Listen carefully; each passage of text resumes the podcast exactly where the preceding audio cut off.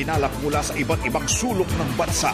Hatid ng inyong mga maaasahan at pinagkakatiwalaan sa pagbabalita. Teleradyo Balita. Balita. Naitalang bagong mga kaso ng COVID-19 bumaba pa sa 1,712. Mga alkalde sa Metro Manila may uh, meeting bukas para sa posibleng Alert Level 1 sa NCR pagpasok ng Marso.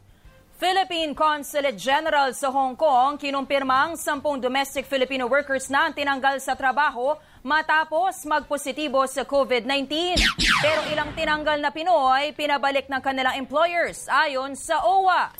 Inarestong doktor na si Dr. Natividad Castro, hindi terorista at hindi rin komunista ayon sa grupong FLOG. Department of Health nagpaalala sa PMP na igalang ang karapatan sa due process ni Dr. Castro.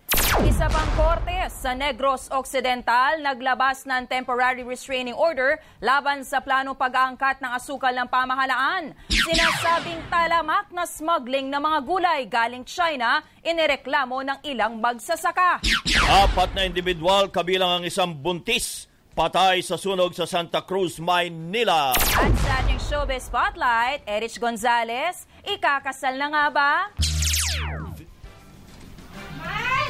Magandang umaga, bayan! Yan po ang ulo ng ating mga nagbabagang balita ngayong araw na lunes, February 21, 2022.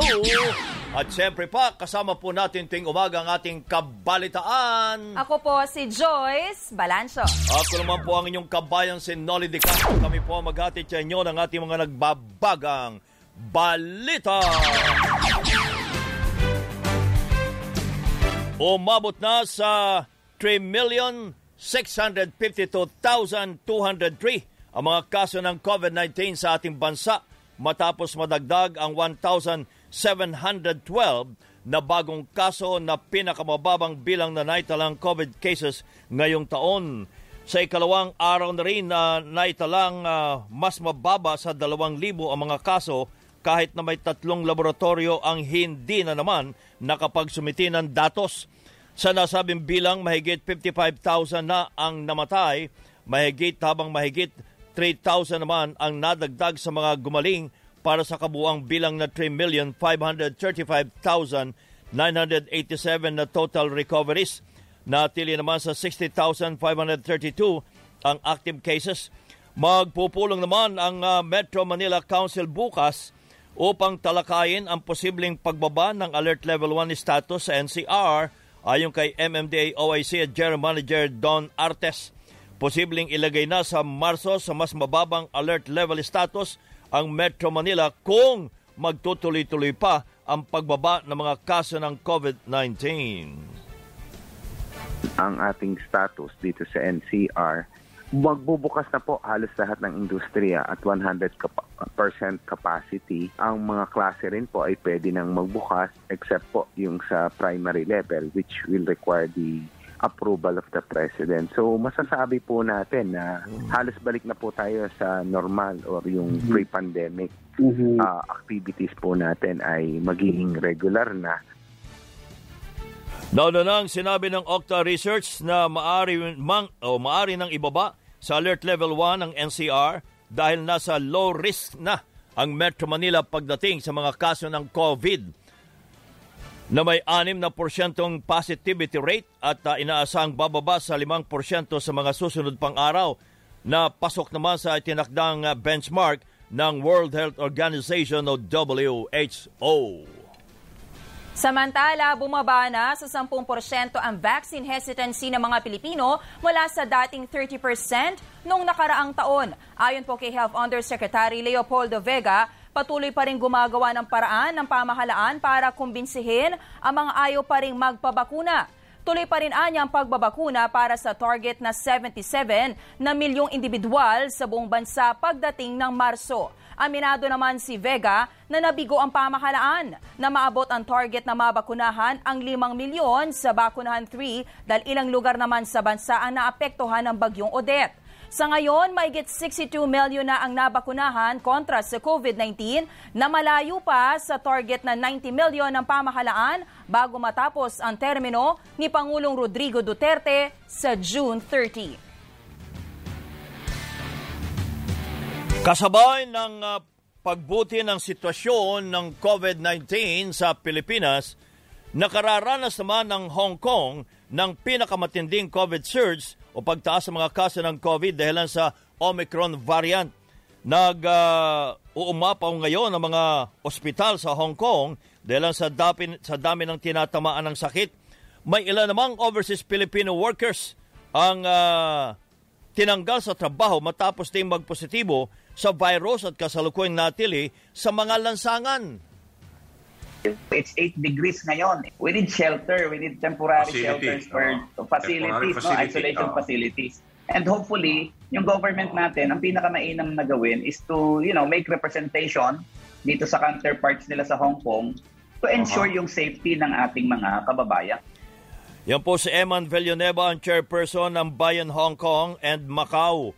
Sinabi naman sa teleradyo ni Philippine Consulate General in Hong Kong, uh, Rayleigh Tejada, sampung Pinoy workers ang uh, natulungan ng embahada matapos matanggal sa trabaho dahil nagpositibo sa virus.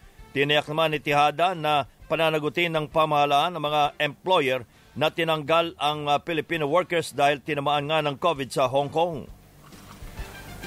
Mga employer po talaga, yung mga walang pusong employer po na nagkasakit na nga yung ating mga kababayan, tinarminate pa, eh, pananagutin po natin sila sapagkat lapag sa batas ng Hong Kong yung mag-terminate ng may sakit na empleyado. Eh.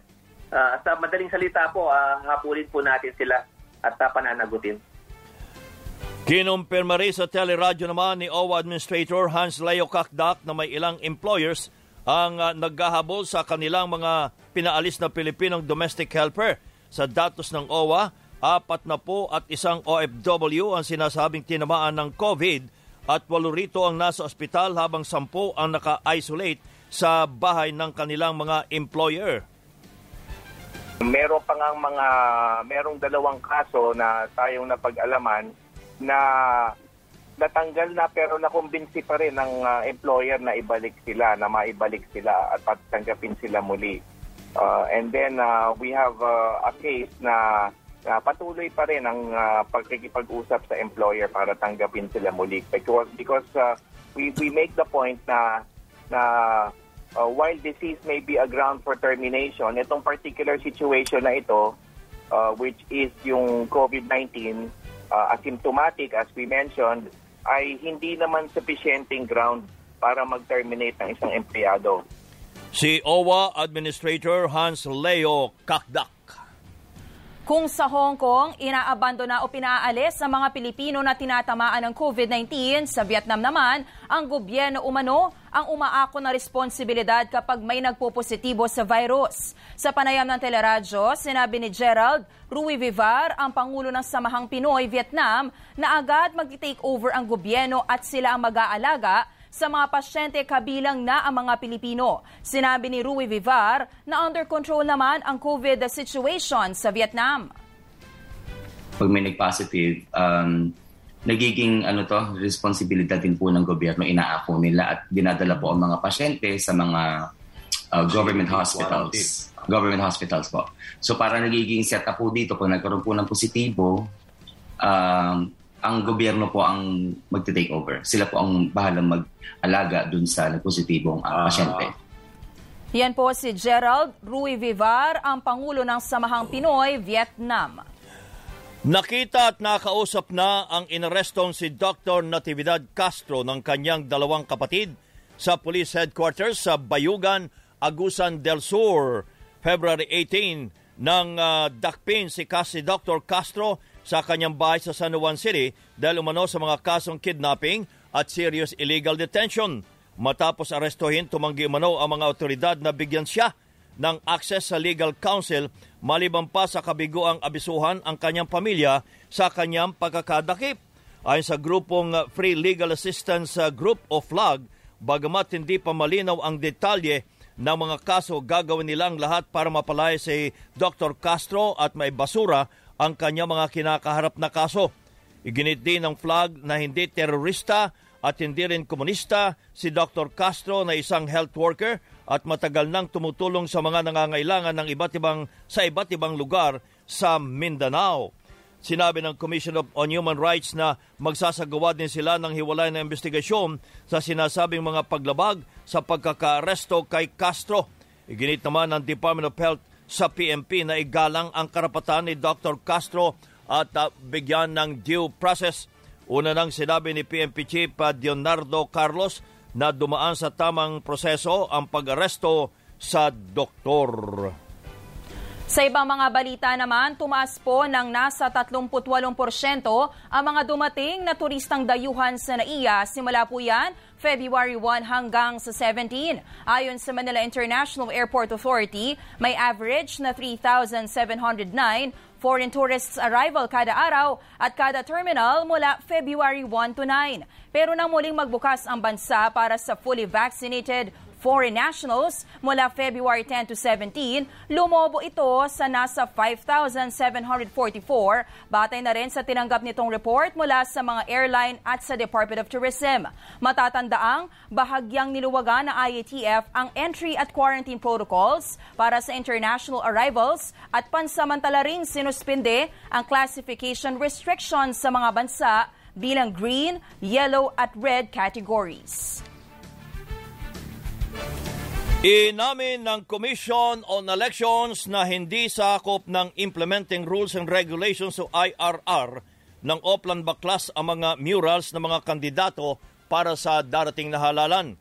Kasunod ng controversial na mural ni na Vice President Lenny Robredo at Senador Kiko Pangilinan na pinatungan ng pinturang puti ng mga otoridad sa Etiaga Isabela sa kabila ng pagkakalagay nito sa isang private property Ayon kay COMELEC spokesperson James Jimenez, hindi kasama ang mga mural sa resolusyon na Republic Act 9006 or Fair Election Act.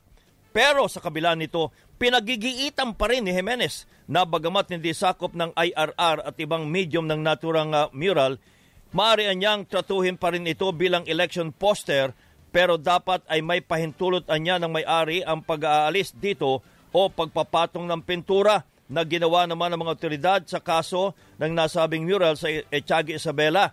Parang pinagpipilitan po ng Comelec na may pahintulot ang may-ari na ito ay takpan ng pintura. Samantala, umapila ang election lawyer na si Romulo Macalintar na kalintal na suspendihin muna ng Comelec ang Oplan Baklas habang inaalam pa ang mga panuntunan kaugnay nito. Mahalagaan niya magkaroon ng uniform campaign standards ang COMELEC pagdating sa pangangampanya lalo't magsisimula na rin sa March 25 ang uh, campaign period naman para sa lokal na mga kandidato. Tiniyak naman ng PMP na handa sila sa anumang reklamo kaugnay ng nangyari sa Isabela pero hanggang ngayon wala pang naghahain ng reklamo sa COMELEC. Iginit naman ni Youth for Lenny sa Isabela Provincial Convenor Judel Lusada na harassment at ginigipit o panggigipit ang ginawa sa kanila pero wala man silang planong magsampa ng kaso dahil mas desidido silang ituloy ang kanilang advocacy. Grabe po yung naramdaman. Siyempre, pinagpagulan yun, pinagkagasasan yung mural painting, di ba? And Siyempre, at first sad, pero it awakened something in our volunteers, not just in Echaga, Isabela, pero sa buong probinsya, sa buong kilusan po namin. Right now, we're more motivated and inspired para kumilos kasi kung patuloy po kaming papatahimikin, patuloy po kaming mag-iingay para sa aming advocacy. Ayun po. Si Youth for Lenny Isabella Provincial Convenor Judel Losada.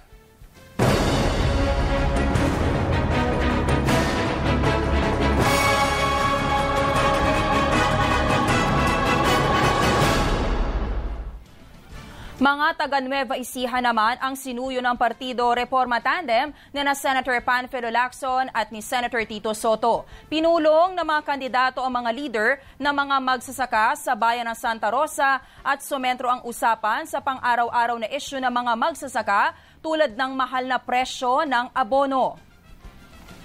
Pigilan yung kartel.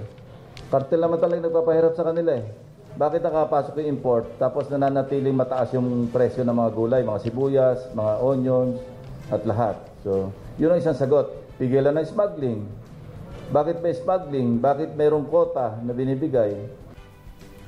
Nilinaw naman ng kampo ni Ferdinand Marcos Jr. ang kumalat na online videos na tila pag-iwas nito sa pakikipagkamay habang nasa motorcade.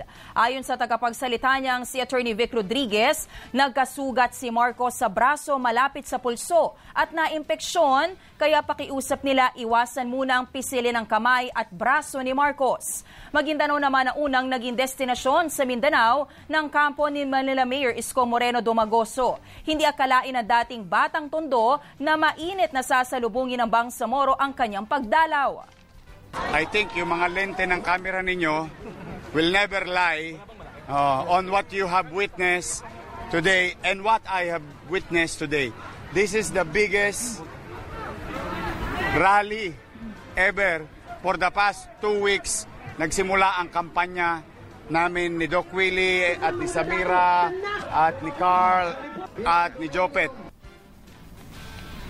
Tutol naman si prom di presidential candidate Senator Manny Pacquiao sa panukalang ipagbawal ang sari-sari store sa pagbebenta ng over-the-counter drugs. Ayon kay Pacquiao, dehado sa panukala ang mga mahihirap, lalo na sa mga nakatira sa mga kanayunan at liblib na mga lugar. Idinaan naman sa ritual ng ilang kababaihang leader ng mga lumad sa Mindanao ang pagpapahayag ng suporta sa kandidatura ni Vice President Leni Robredo. Nagpasalamat naman si Robredo sa lahat ng suporta na natatanggap sa pagbisita sa iba't ibang lugar sa bansa.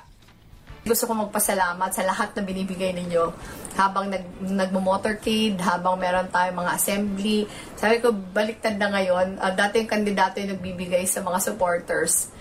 Ngayon, supporters ang nagbibigay sa kandidato. Si Vice President Lenny Robredo.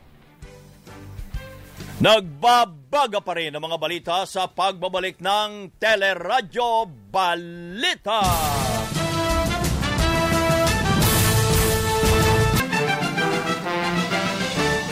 Patuloy ang ating mga balita. Isa pang korte sa Negros Occidental ang naglabas ng Temporary Restraining Order o TRO laban sa plano ng pamahalaan na pag-angkat ng 200,000 metriko tonelada ng asukal. Dalawampung araw ang TRO na nilabas na Executive Judge Walter Zorilla ng RTC Branch 55 na sa Himamaylan City para maiwasan umano ang matinding pinsala sa mga sugar farmers na humihiling ng permanenteng injunction. Naglabas ng TRO si Zorilla matapos na maglabas din ng 20 araw na TRO sa Executive Judge Reginald Pentabella ng RTC Branch 73 sa Sagay City. Inutusan ng dalawang korte ang Sugar Regulatory Administration o si SRA na huwag ipatupad ang Order Number 3 na nagpapahintulot sa pag-angkat ng 200,000 metriko tonelada ng asukal. Samantala, kinalampag naman ng Anak Pawis Party Group ang Department of Agriculture kaugnay sa munit talamak na uh, vegetable smuggling o yung uh, pagpasok ng mga gulay at iba bang produktong pang-agrikultura sa ating bansa.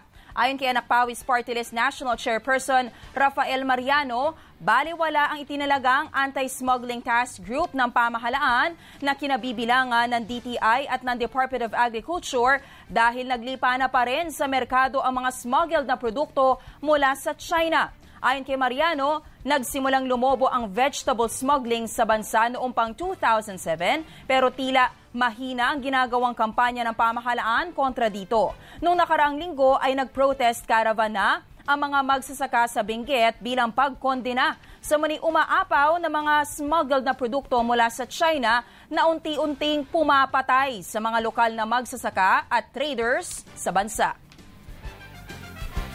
Kasabay ng pagluluwag sa travel restriction sa ating bansa, nagrekomenda ang ilang travel experts na mga destinasyon na pwedeng puntahan ng mga Pilipino matapos ang mahabang lockdown. Ayon kay Eileen Clemente ng uh, uh, Raja Travel Corporation, may 35 bansa na pwedeng puntahan dahil sa pagluluwag din ng uh, travel restriction sa mga fully vaccinated.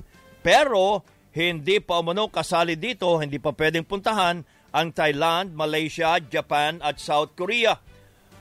Ay naman kay Fe Abling Yu ng uh, Arfel Travel and Tours na may mga lugar din na pwedeng puntahan dito sa Pilipinas tulad ng La Union, Pangasinan, Ilocos, Bohol at Cagayan de Oro. Ipinapayo lang na alamin ang protocol at requirements sa mga pupuntahang lugar gaya ng COVID-19 test, vaccination at accommodation. Iba na kasi ang ano, ang equation ngayon. Dati kasi walang vaccination. So ngayon na na-reach na yung mga herd immunity, talagang from a pandemic, naging endemic na siya. Ibig sabihin yun nga, it's like a local flu. So, masana pag mag-iingat ka na lang pag winter season, ganyan. Pero usually pag summer, hindi na ho siya ganun ka, ano. Kaya kung gusto niyo magbiyahe, dapat itong period na to hanggang September. Yun po si Eileen Clemente. Kinondena ng Department of Foreign Affairs ang umano'y tangkang pakikialam ng European Parliament sa electoral process dito sa Pilipinas. Ito ay matapos i-adopt ng European Parliament ang resolusyon na kumokondena sa mga kaso ng human rights violations sa bansa. Ayon po sa DFA, hindi patas at walang basehan ang ipinasang resolusyon ng Parliament na posibleng may impluensya umano ng mga mamamahayag at kritiko ng administrasyon. Natugunan na una, umano ng United Nations Joint Program for Human Rights ang mga kaso kabilang na ang mga sinasabing extrajudicial killings sa war on drugs ng pamahalaan. Hinamo naman ng DFA ang mga opisyal ng European Parliament na patunayan ang kanilang impormasyon at makinig sa anilay representante o yung mga respetadong sources at hindi sa mga militanting mga grupo. May mga balita pa tayo tampok sa Teleradyo Balita. Umabot na sa 1,221 ang mga nahuling lumabag sa umiiral na Comelec gun ban. Sa tala ng PMP, kabilang sa mga nahuli ang mahigit sa isang libong pribadong individual, sampung pulis, walong sundalo at labing tatlong security guard. Mahigit siyam na raang mga baril naman ang na-recover mula sa iba't ibang checkpoint at operasyon kontra sa gun ban. Maliban pa sa mahigit tatlong daang mga patalim at anim na pong explosive devices. Sa ibang mga balita naman, pitong park rangers na Masungi Geo Reserve sa Rizal ang umano'y binugbog ng mga tauhan ng iligal na mga resort sa Upper Marikina Watershed. Kumakain sa isang karinderya ang mga biktima ng atakihin ng nasa 30 individual.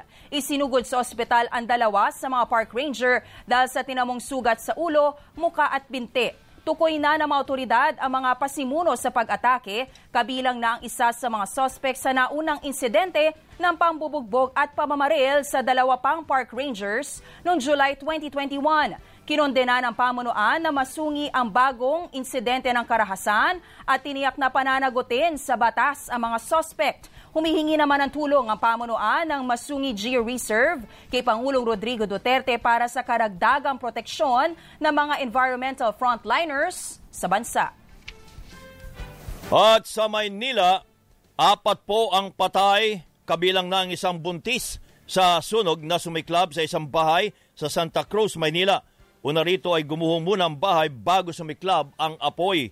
Sa investigasyon, lumang-luma na ang bahay at gawa pa sa mga light materials kaya hindi na mano dapat pang tinirhan. Samantala, patay naman ang magkapatid na edad 8 at siyam na taong gulang matapos pagsasaksakin ng mismong ama sa Davao City. Unang nadiskubre ng kapitbahay ang bangkay na magkapatid matapos makita mula sa bintana ng inuupahang bahay ang kanilang duguang mga katawan at nang pasukin ng mga otoridad ay natagpuan din ang bangkay ng suspect na nagsaksak sa kanyang sarili. Iniimbestigahan pa ang motibo sa krimen matapos mabatid na iniwan ng kanyang kinakasama ang suspect at mga anak. Spotlight. At sa ating showbiz spotlight, magandang umaga, Geniel Krishnan. Miss Geniel, good morning. Happy Monday, kabayan at Joyce! Sa ating showbiz spotlight, agad bumuhos ang pagbati sa kapamilya actress na si Erich Gonzalez matapos mag-viral sa social media ang larawan ng wedding band sa schedule umano ng kasal nila ng kanyang non-showbiz boyfriend na si Mateo Rafael Lorenzo. March 23, 2022 ang nakalagay na petsa sa wedding bands na gaganapin umano sa isang simbahan sa Alabang. Hindi pa kinukumpirma ni Erich ang ulat pero sa isang vlog noong 2019, sinabi ng aktres na pinag-iisipan na niya ang pagpapakasal at pagkakaroon ng anak.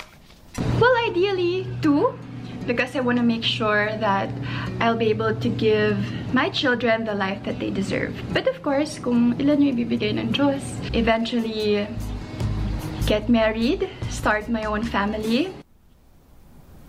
Para sa Showbiz Spotlight, ako si Gino Krishnan. Balik sa inyo, kabayan at Joyce.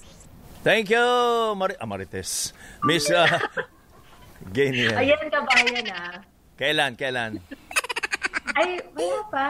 Wala pa sa isip ko yan. Pa. Oh, bata, bata ka pa, yan, no? Mo na, Yes. na. Miss Geniel Krishnan, maraming salamat at yan po ang kabuuan ng ating mga balita ay tinampok sa Teleradyo Balita. Hanggang bukas, mga kapamilya, ako po si Joyce Balancho. Ako naman po ang inyong kabayan si Nolly Di Castro. Kami po ay nagpapasalamat nag-iwan muna ng isang magandang umaga, bayan!